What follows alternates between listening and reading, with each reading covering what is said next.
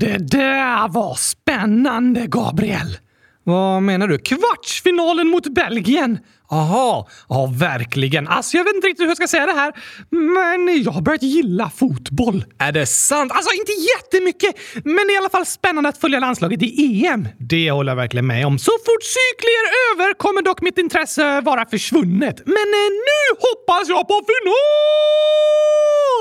Det är vi många som hoppas på och hejar för.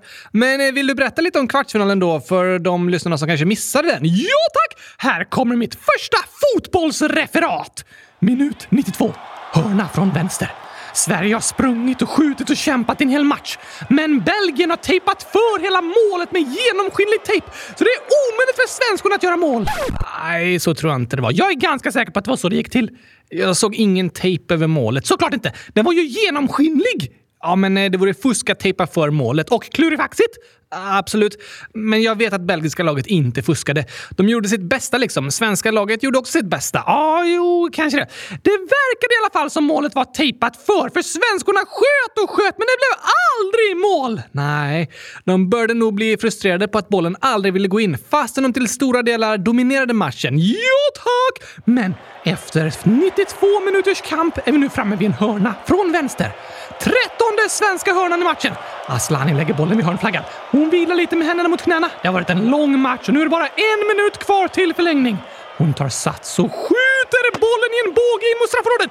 Svenskan försöker nicka in den med målvakten, slår undan. Returen till Björn. Skjut! Danskorna stoppar. Ny retur. Samrat! Och mål! Mål! Det var samrat i mål! I den andra minuten! Det är otroligt makalöst! Det är lika vackert som hunden som går i ett kylskåp. Laget finns som varför klart för från jordklotet. Lycka till i slut och Sverige är på väg till semifinal i fotbolls-EM! Snyggt refererat, Oskar. Jag tror jag ska bli fotbollskommentator när jag blir stor, Gabriel. Jaså, ja, i radio. I kylskåpsradion. Ja, vi är ju en podd, Oskar. Ja, men vi kan börja sända fotbollsmatcher också. Jag tror många hade uppskattat lite fler gurkaliknelser under matcherna. Kanske det. Men det är ju Sveriges Radio som sänder matcherna på radio och det sköter de bra tycker jag. Men du hade härlig inlevelse i alla fall. Prata nästan så snabbt så ingen hörde vad du sa. Nej tack, jag vill bara skrika ut allt jag känner när Samrat gjorde mål. Jag hade nästan hunnit ge upp, men i näst sista minuten gör de mål. Visst är det otroligt. Ibland kan saker vända precis när en håller på att ge upp. Det har du rätt i. När det känns som att allt hopp är ute så kan fortfarande det du längtar efter hända och allt kan förändras. Det är i alla fall lite hoppfullt att komma ihåg. Det håller jag med om, Oskar. Något annat vi kan lära oss från den där fotbollsmatchen är att ibland behövs det lite uthållighet för att lyckas. Vad menar du? Alltså, de svenska spelarna önskade säkert att de skulle lyckas göra mål efter bara 1 minut. Men ibland behövs det lite uthållighet. Det gäller att fortsätta tro på sig själv och fortsätta kämpa. En kommer antagligen misslyckas många gånger på vägen. Du menar typ missa mål med ett skott till exempel? Vi alla kommer ha många misslyckade försök på vägen. Men det betyder inte att det är omöjligt. Håll ut och fortsätt tro på dig själv. Du kan lyckas! Fint sagt, Oskar.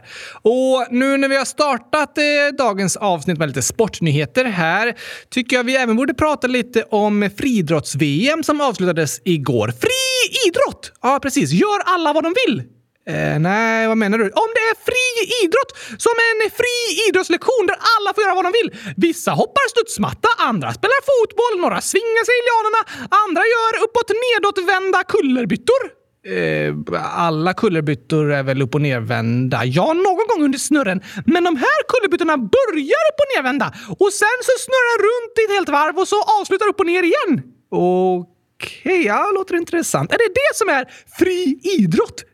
Nej, det där låter mer som någon slags gymnastik. Vad är fri idrott då?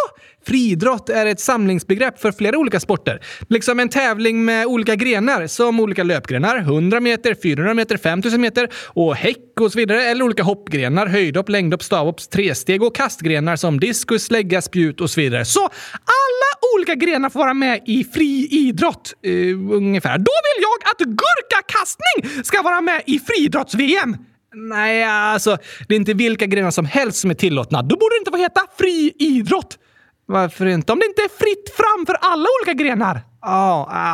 Jag förstår vad du menar, men de olika grenarna bestäms av Internationella Fridrottsförbundet. Då ska jag skriva till dem och be dem lägga till gurkakastning i sina VM-turneringar. Du kan göra ett försök. Jag tror det är ett bra komplement till de andra kastgrenarna. Kanske det. Jag tror i alla fall att jag har haft chans på VM-guld då.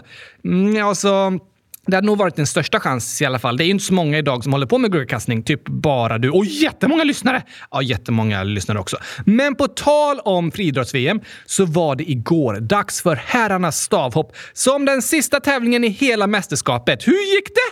Jo, Armand Duplantis var stor favorit inför tävlingen, men han pallade för trycket och vann guld i överlägsen stil. Woho! Det var Sveriges enda guld i VM och dessutom slog han världsrekord. Nej!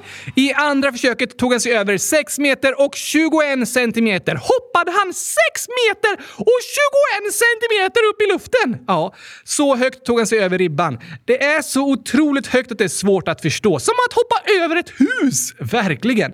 Om du står på ett hustak 6 meter upp i luften är det lite läskigt att kolla ner.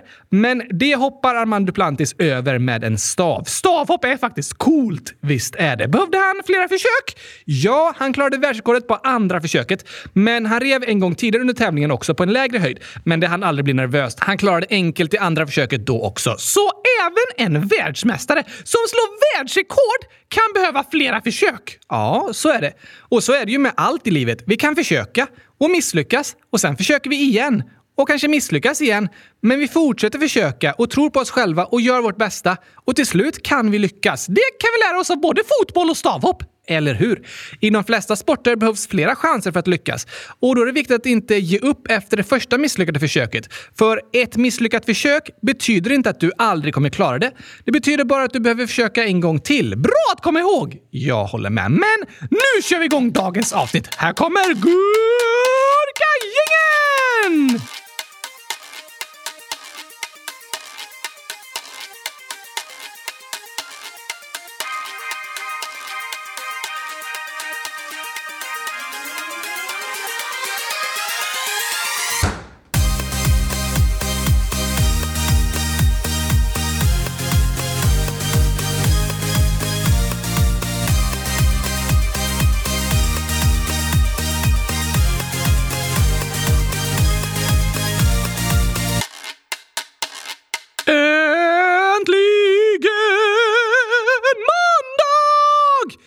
Äntligen avsnitt 10294 av Kylskåpsradion. Sista veckan i cykling! Ja, just det.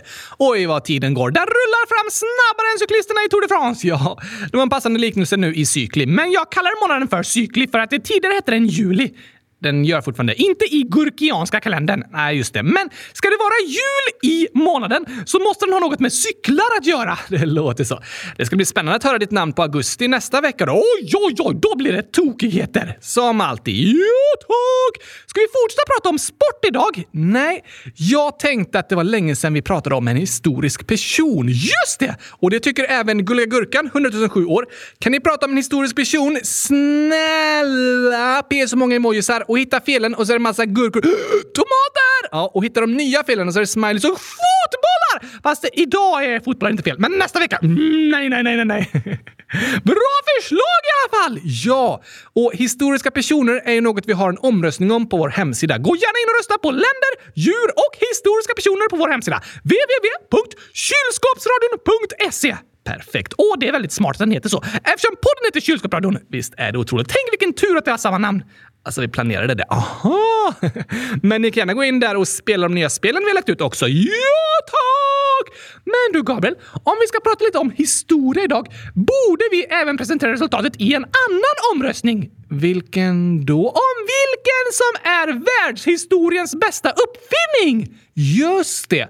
På kylskåpets dag i avsnitt 286 pratade vi om 10 uppfinningar som har förändrat världen. Nej? Jo, det gjorde vi. Det var inte det avsnittet. Va?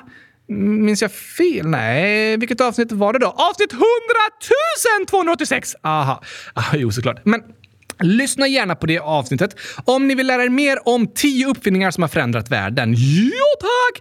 Men efter det så la vi ut en omröstning med de 10 uppfinningarna för att få veta vilken av dem som ni lyssnare tycker är världshistoriens bästa uppfinning. Dags för resultat!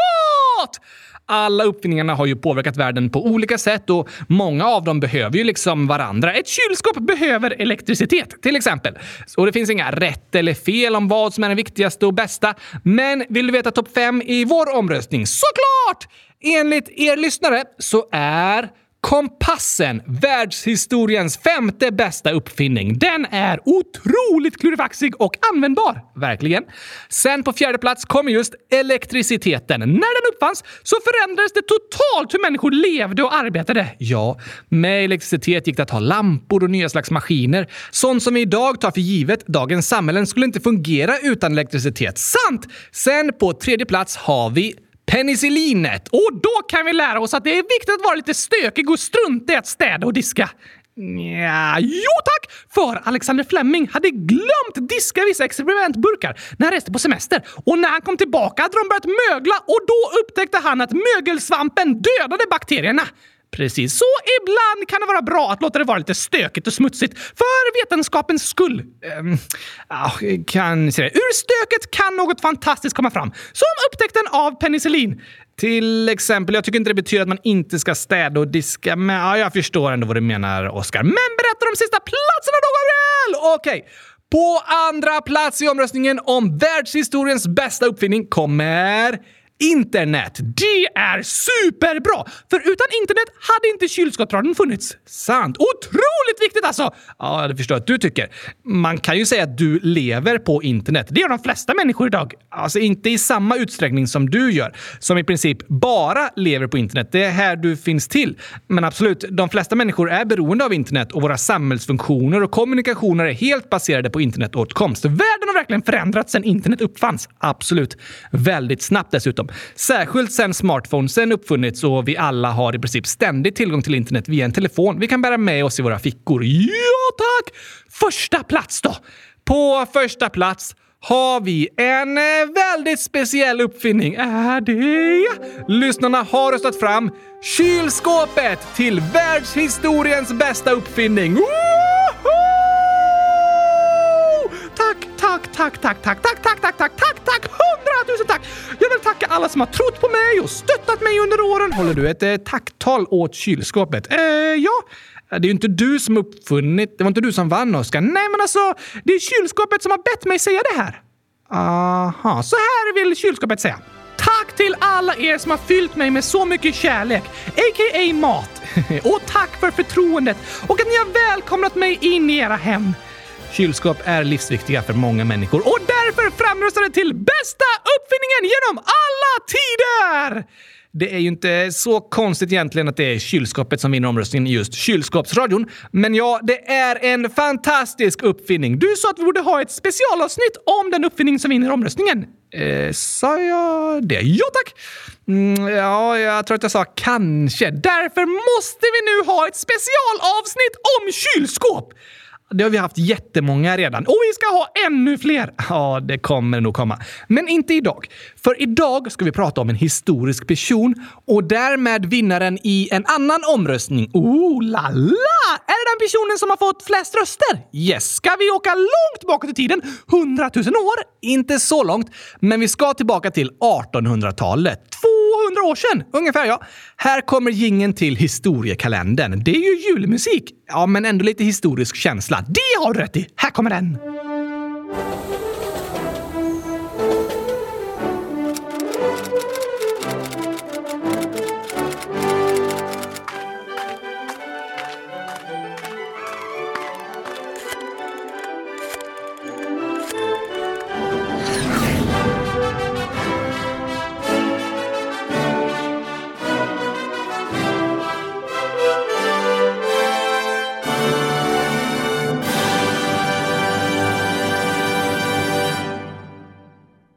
Vi har rest tillbaka till år 1805. Till vilket land? Till ett av Sveriges grannländer. Kina? Det är väl inget grannland? Jo, med båt. Nej, Sverige och Kina har ingen havsgräns. Men du kan gå på båten i Sverige och sen åka till Kina utan att stanna i något annat land. Jo, det går. Det går med flyg också. Ja visst, det borde väl gå även utan mellanlandning, men det gör det inte till grannland. Alltså alla länder går att flyga eller åka båt till från Sverige är inte Sveriges grannländer. Nej, men det här är ett grannland som det är lite hav emellan. Som Kina! Inte som Kina. Det är landet söder om Sverige. Vi sitter ju faktiskt ihop med en bro. Har vi en bror? En bro. Öresundsbron. Finns det en bro i Östersund? Öresund. Som går mellan Malmö och Köpenhamn. Bron alltså. Aha! Ah, alltså är vi i Skåne. Det ligger i Sverige. Vi är i inte natt, inte himmel. Va? Ja. Danmark. Okej. Vi är i Danmark. I staden Odense som ligger på ön Fyn har Danmark öar. Ja. Ön som Köpenhamn ligger på, den som är precis bredvid Sverige, heter Själland. Det är Danmarks största ö. Nej. Jo, det är det. Nej, Grönland är störst. Ja, du menar så.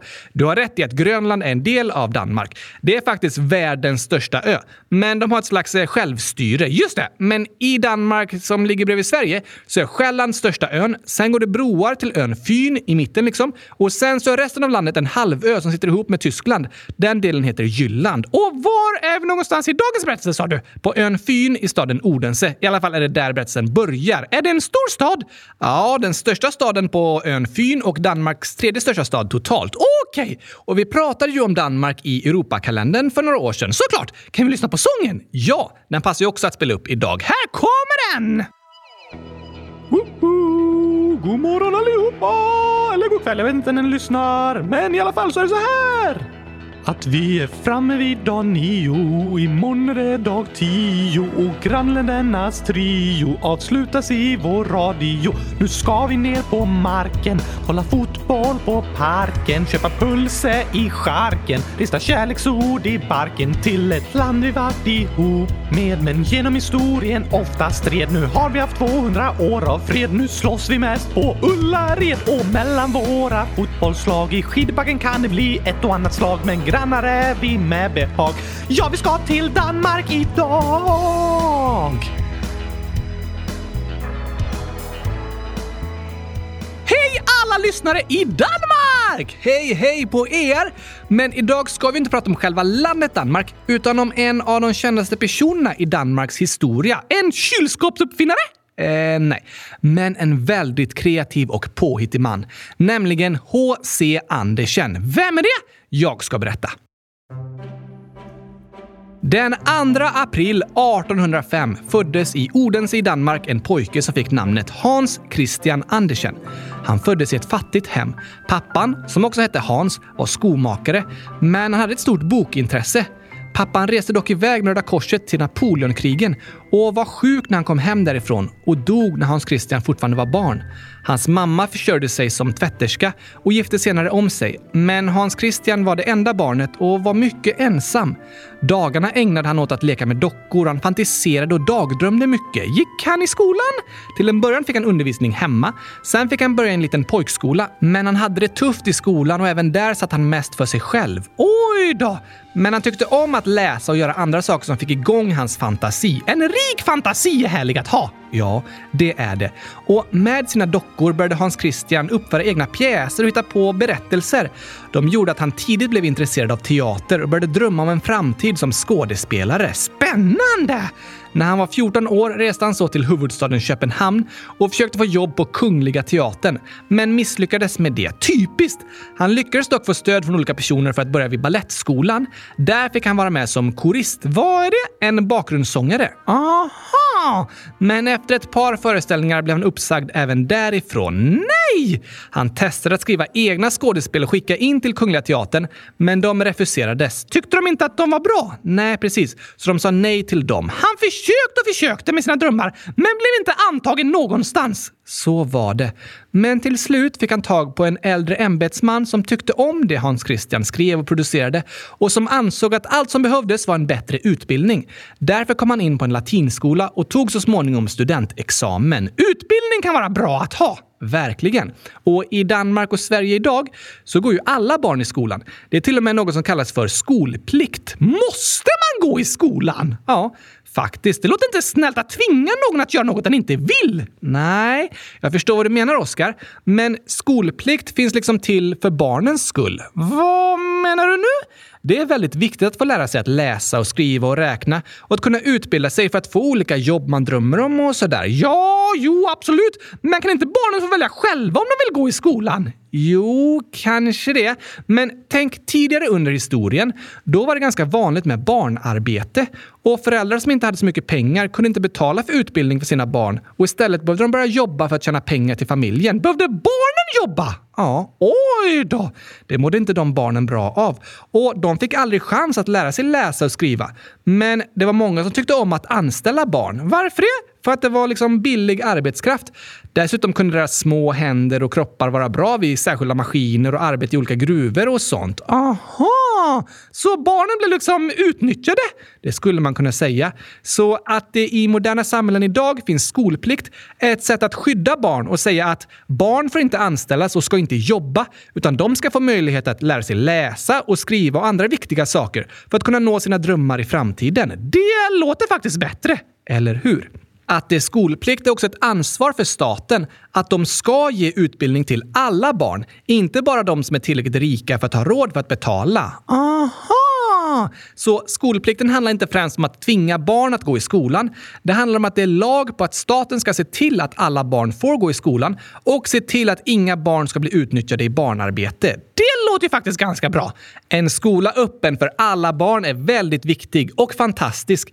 Det är faktiskt en mänsklig rättighet att få gå i skolan. Och för H.C. Andersen hjälpte det mycket när han till slut fick stöd för att gå i skolan. Ja, precis. Och så småningom tog han studentexamen i Köpenhamn. Idag är det vanligt att ta studenten. Och det är något som de flesta tonåringar gör i både Sverige och Danmark. Men på 1800-talet var det inte alls särskilt vanligt. Nej.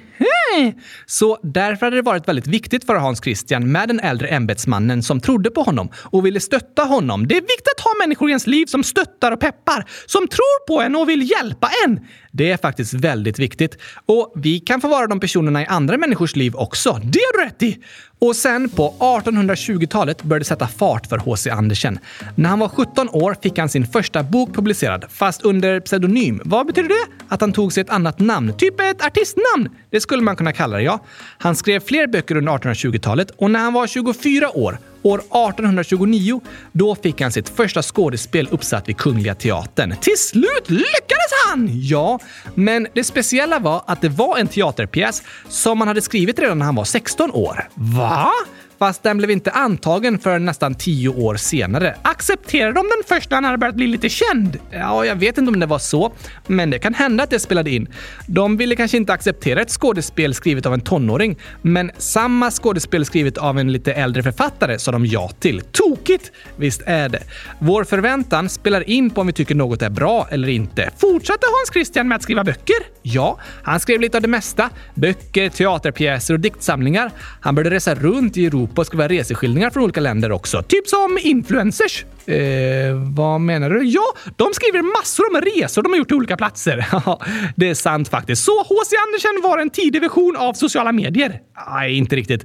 Men på den tiden fanns ju varken mobiler, tv eller radio och människor reste inte så mycket som vi gör idag. Så att få höra om hur det var på andra platser var väldigt spännande. Aha! Att resa var ett av Hans Christians stora intressen och Italien var hans favoritland. Men år 1835, när han var 31 år gammal, då kom första samlingen av det som skulle göra honom till en världskänd författare. Och som jag gissar är främst anledningen till att våra lyssnare röstat fram honom till dagens person. Vad då? Då släppte han en samling av barnsagor. Aha! I den första boken var bland annat sagan om prinsessan på ärten med. Den känner jag igen. Det är en väldigt tokig saga. Och under de kommande 40 åren så skrev H.C. Andersen flera sagosamlingar med över 200 sagor. Oj då! Tror du det var sådana han hade börjat hitta på när han var barn och fantiserade för sig själv? Kanske det. Sagorna handlade ofta om döda saker som fick liv eller om djur och träd och växter. Men egentligen handlade berättelserna om oss människor och ofta om Hans Christian själv. Vad menar du? Att berättelserna kunde till exempel handla om en anka, men själva betydelsen av berättelsen var något vi människor kan vara med om. Ah, du menar så. På grund av sitt författarskap blev H.C. Andersen väldigt berömd. Hans texter finns översatta till över 150 språk och han är en av de kändaste personerna i Danmarks historia. Men trots sin berömmelse beskrivs han ofta som ensam och blyg och vissa sagor speglas även av det. Till exempel sagan om den fula ankungen handlar om en mobbad ankunge som växer upp och blir en vacker svan. Just det! Tror du han kände igen sig själv i den sagan? Kanske det. Han skrev sagor som är spännande och vackra berättelser, men som också innehåller många lärdomar för oss människor. Vilka är hans populäraste sagor? Förutom Prinsessan på ärten och Den fula ankungen så skrev han till exempel Tummelisa, Den ståndaktiga tennsoldaten, Kejsarens nya kläder, Dummerjöns, De vilda svanarna och Den lilla sjöjungfrun. Okej! Och just Den lilla sjöjungfrun är en känd bronsskulptur i Köpenhamn av en sjöjungfru som sitter på en sten. Som en hyllning till H.C. Andersen! Ja, precis. Trots att det är ett ganska litet konstverk är det Danmarks överlägset kändaste skulptur och en nationalsymbol för Danmark som land, vilket säger något om hur populära H.C. Andersens sagor är. Sagor och berättelser som man får höra som barn kan en bära med sig hela livet. Visst är det så, men kan du läsa någon av sagorna? Det skulle du kunna göra, men först tycker jag det passar med lite skämt. Det tycker jag också!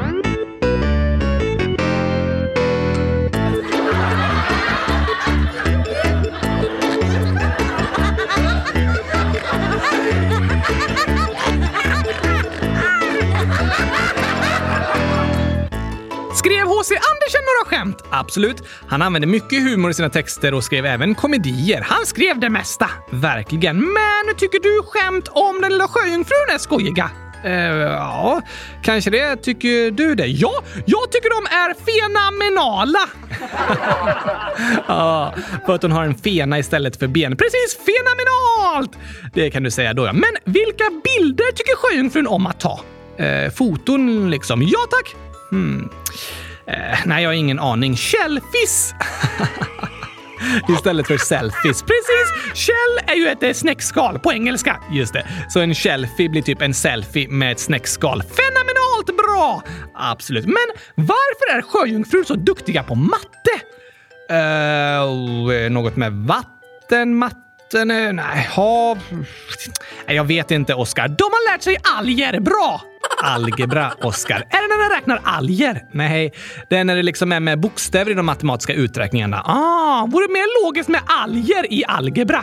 Kanske det stavas i alla fall likadant. Men varför tycker sjöjungfrur inte om att spela tennis? Nej, jag har ingen aning. För de är rädda för att fastna i nätet. Okej. Ja, fiskenät är ju läskiga. Inte kul att skjuta i nät i tennis heller. Absolut inte. Men inte lika hemskt som att bli fångad. Det är rätt i. Hur hälsar det engelska havet på sjöjungfrur?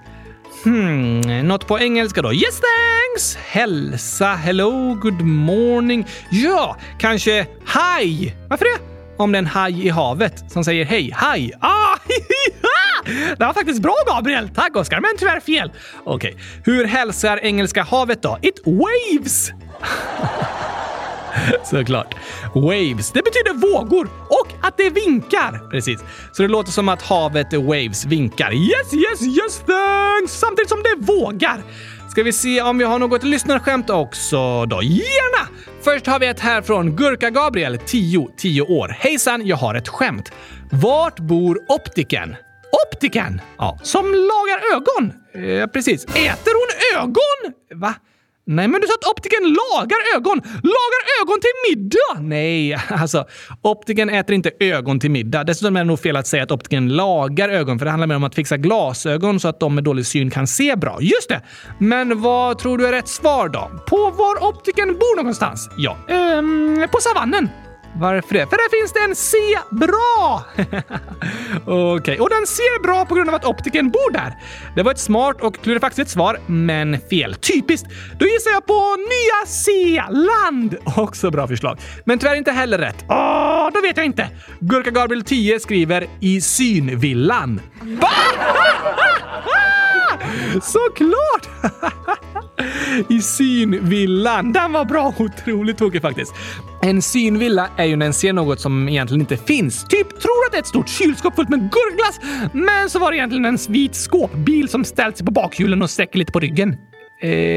Ja, det låter typ som en synvilla. Men det låter också som en villa, alltså ett hus som optiken bor i. Och i inlägget står det även PS, hittat på det själv. Hej då! Wow! Ha! Det var ett fantastiskt roligt skämt. Jag håller verkligen med. Kan vi ta ett till? Okej, Oskar.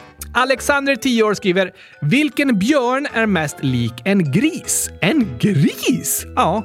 Oj! Finns det några rosa björnar? Ja, kanske en rosa teddybjörn? Ja, det var en bra idé, men tyvärr fel. En grisig björn!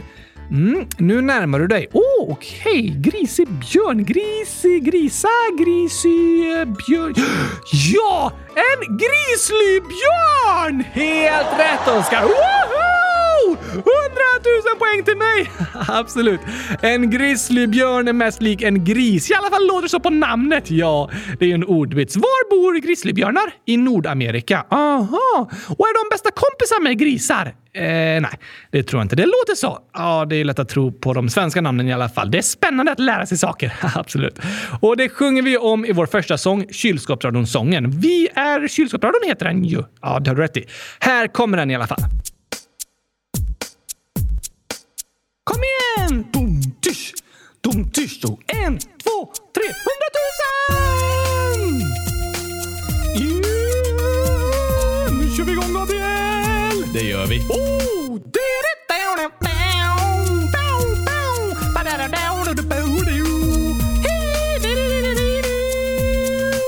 Han heter Oskar och när han pratar kan det verka som han bråskar. Nej. Är inte stressad, bara har så mycket frågor som kryper under skinnet som små plågor. Han vill ha svar, han undrar vad han kan få veta, men som bestämt vad alla länder ska få heta. Varför vuxna människor måste arbeta och vintern är kall men sommardagar heta. Vad är det där, hur blir man kär? Varför finns det en militär? Hur funkar dass och medelklass? Kan jag få äta gurkaglass? Vi vill veta hur saker går till. Eller hur? Så lyssna på oss här om det är något du också vill. Ska vi sjunga om dig nu, Gabriel? Visst, här har du texten. Okej, jag läser. Då ska vi se. Han heter Gabriel, han håller sin hand genom Oskars bakdel. Tillsammans har de ett fantastiskt samspel när han rättar till alla Oskars sakfel. Vad är det för text, Gabriel? Jag har aldrig fel. Okej, vad blir 1 + 1? 100 000! Precis. Vi vill veta hur saker går till. Eller hur? Så lyssna på oss här om det är något du också vill. När Oskar räknar matte verkar det som någon snott hans hjärna och ersatt den med en 1 och 5 nollor. 100 000! Om du letar efter honom bland husen har du gått fel, för Oskar sover i ett kylskåp. Hela dagen sitter han och målar kylskåp. Finns inget som han älskar så som kylskåp. Kan prata hela dagen om kylskåp. Nu slutar vi att sjunga om kylskåp. Men varför det? Kan du ju se att kylskåp ger livskvalitet. De är mitt hem, det vackraste som man kan se med ögonen. Där fick du till, Oskar. Ja, det blev lite tajt om tid där, men jag hann få med allting. Ja. Matkvalitet kanske kylskåp ger. Nej, livskvalitet också. Ja, det är viktigt med mat och så. Vi vill veta hur saker går till. Allihopa!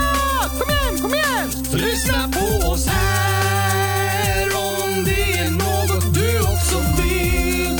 Nu sjunger vi tillsammans. Vi vill veta hur saker går till. Så lyssna på oss här om det är något du också vill.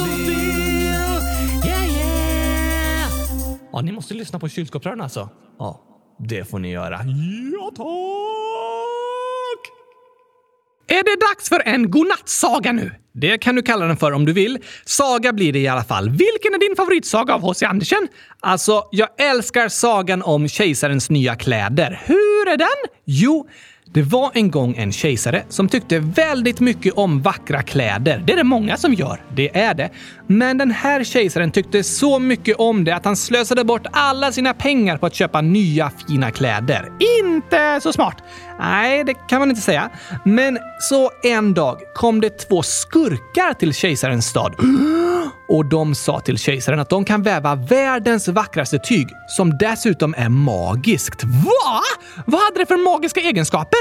Jo, skurkarna sa: tyget är osynligt för dem som är dumma eller dåliga på sitt arbete.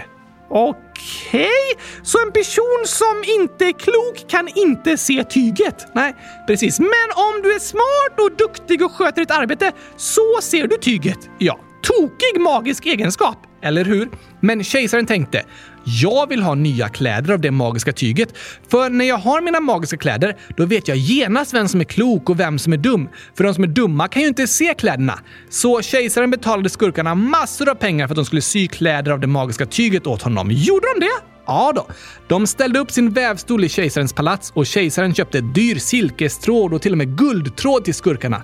Men de använde den inte. Istället gömde de alla dyrbarheter i sina väskor. Och de bara låtsades väva med vävstolen. What? Varför det? Snart ska du få höra. För kejsaren ville veta hur det gick med hans magiska kläder. Så han skickade en gammal klok man, en minister, för att titta till skurkarna.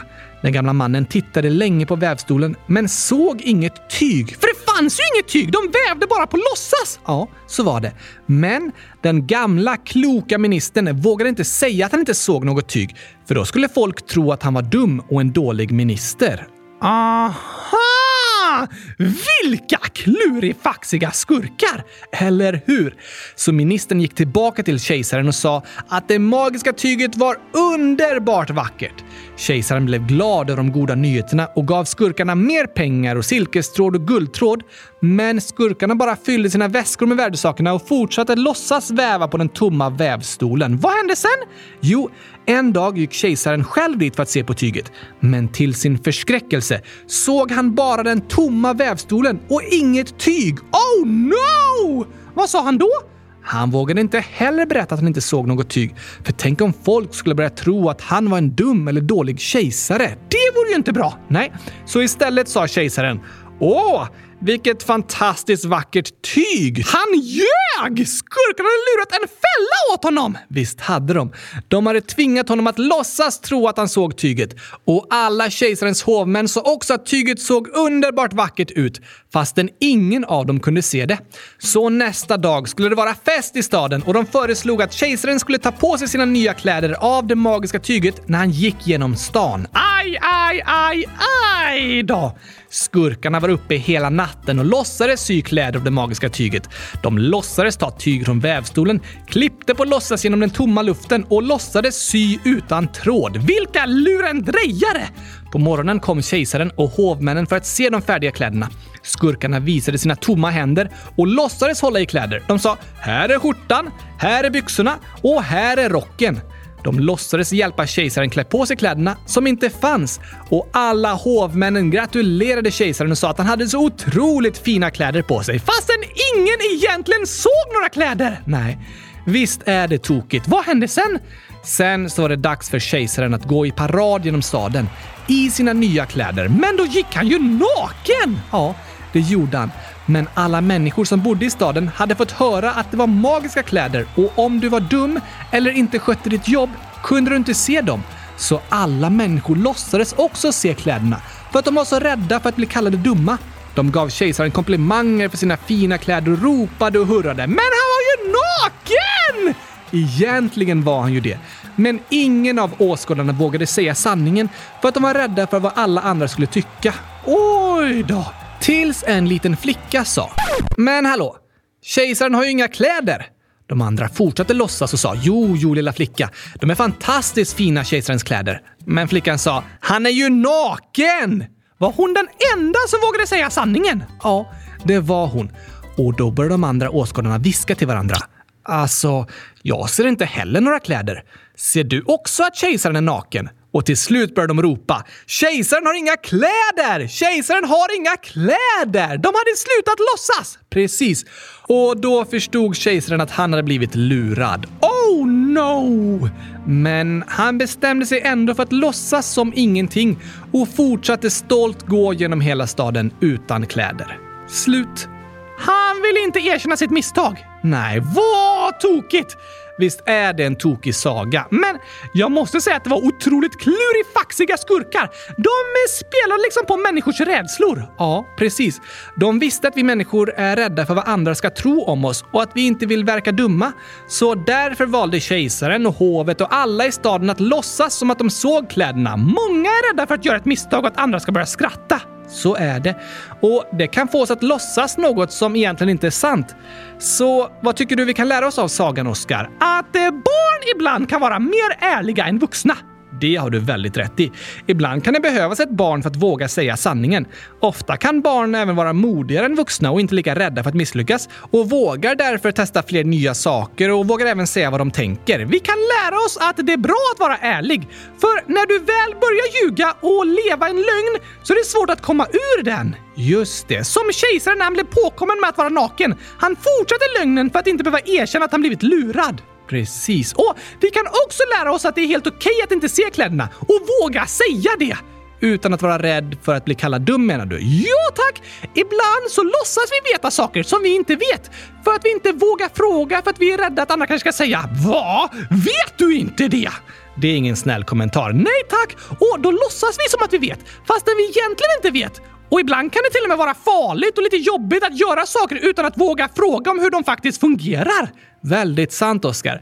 Det är okej att inte veta. Det är ingen fara att fråga.